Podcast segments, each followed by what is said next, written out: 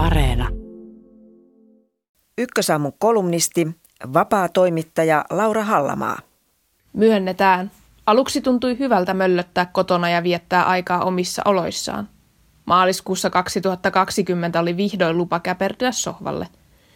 Ei tarvinnut lähteä Jonnin joutaviin illanistujaisiin, palavereihin tai mihinkään muuhunkaan tapahtumaan, jossa olisi pitänyt jaksaa osallistua sosiaaliseen kanssakäymiseen – Käynnissä oli pandemia, eikä minulla ollut mitään ongelmaa noudattaa rajoituksia ja puuhailla kotona niitä näitä. Toista oli sosiaalisemmilla kanssaeläjillä, joiden puheripulit purkautuivat hätääntyneissä puhelinsoitoissa. Heille omiin oloihin sulkeutuminen oli täyttä tuskaa.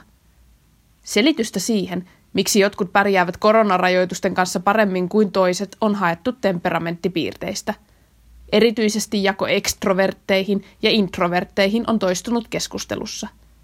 Karkeasti jaoteltuna on ekstrovertteja, jotka saavat voimaa sosiaalisesta kanssakäymisestä, ja introvertteja, jotka jaksavat yksinolon ja rauhoittumisen voimalla.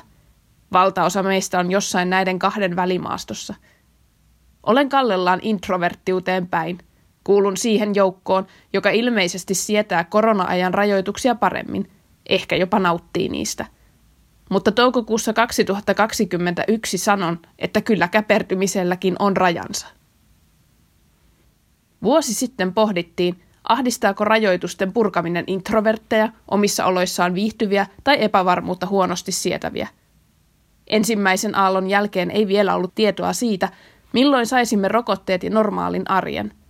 Epävarmuus, stressi ja huoli leijuivat päidemme yllä. Totta kai monia ahdisti.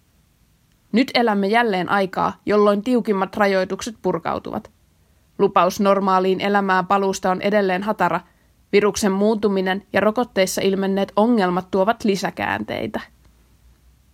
Tilanne on silti erilainen kuin viime vuoden keväällä. Nyt ilmassa on hieman toivoakin. Tartuntakäyrä laskee ja rokotuskattavuus nousee.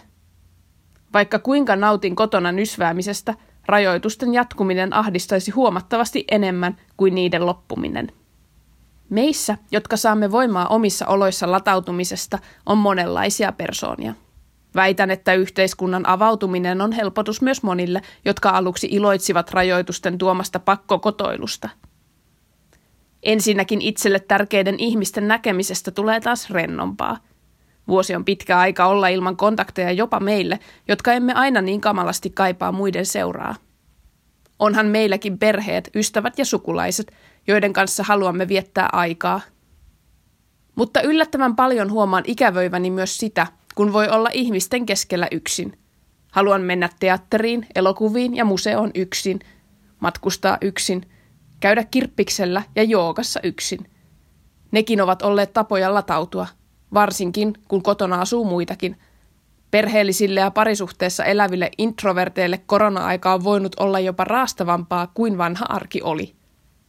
Vuorokauden ympäri katselet ja kuuntelet samoja naamoja kerrostalokuutiossa. Ota siinä sitten omaa tilaa. Ja ne iän ikuiset videopuhelut. Niiden jälkeen on paljon uupuneempi kuin normaalin kasvokkaisen tapaamisen jälkeen. Mielelläni vaihdan etäkahvittelut illan istujaisiin. Mutta apua – Entä jos palaamme takaisin siihen alati kiihtyvään oravan pyörään, jossa toimistolla pitää istua meluisassa avokonttorissa kahdeksan tuntia ja jokaisiin illan istujaisiin on pakko mennä, koska muuten on epäsosiaalinen idiootti, joka loukkaa muita jäämällä pois. Toivottavasti emme palaa. Korona-aika on avannut mahdollisuuksia, joita moni introverttiuteen taipuva varmasti haluaa hyödyntää – Esimerkiksi etätyöpäivien pitäminen ei ehkä tunnu niin mahdottomalta ajatukselta, kun on saanut näyttää, miten työt hoituu omassa rauhassa. Lopulta rajoitukset eivät ole olleet kovin suuri muutos elämään omissa oloissaan viihtyville.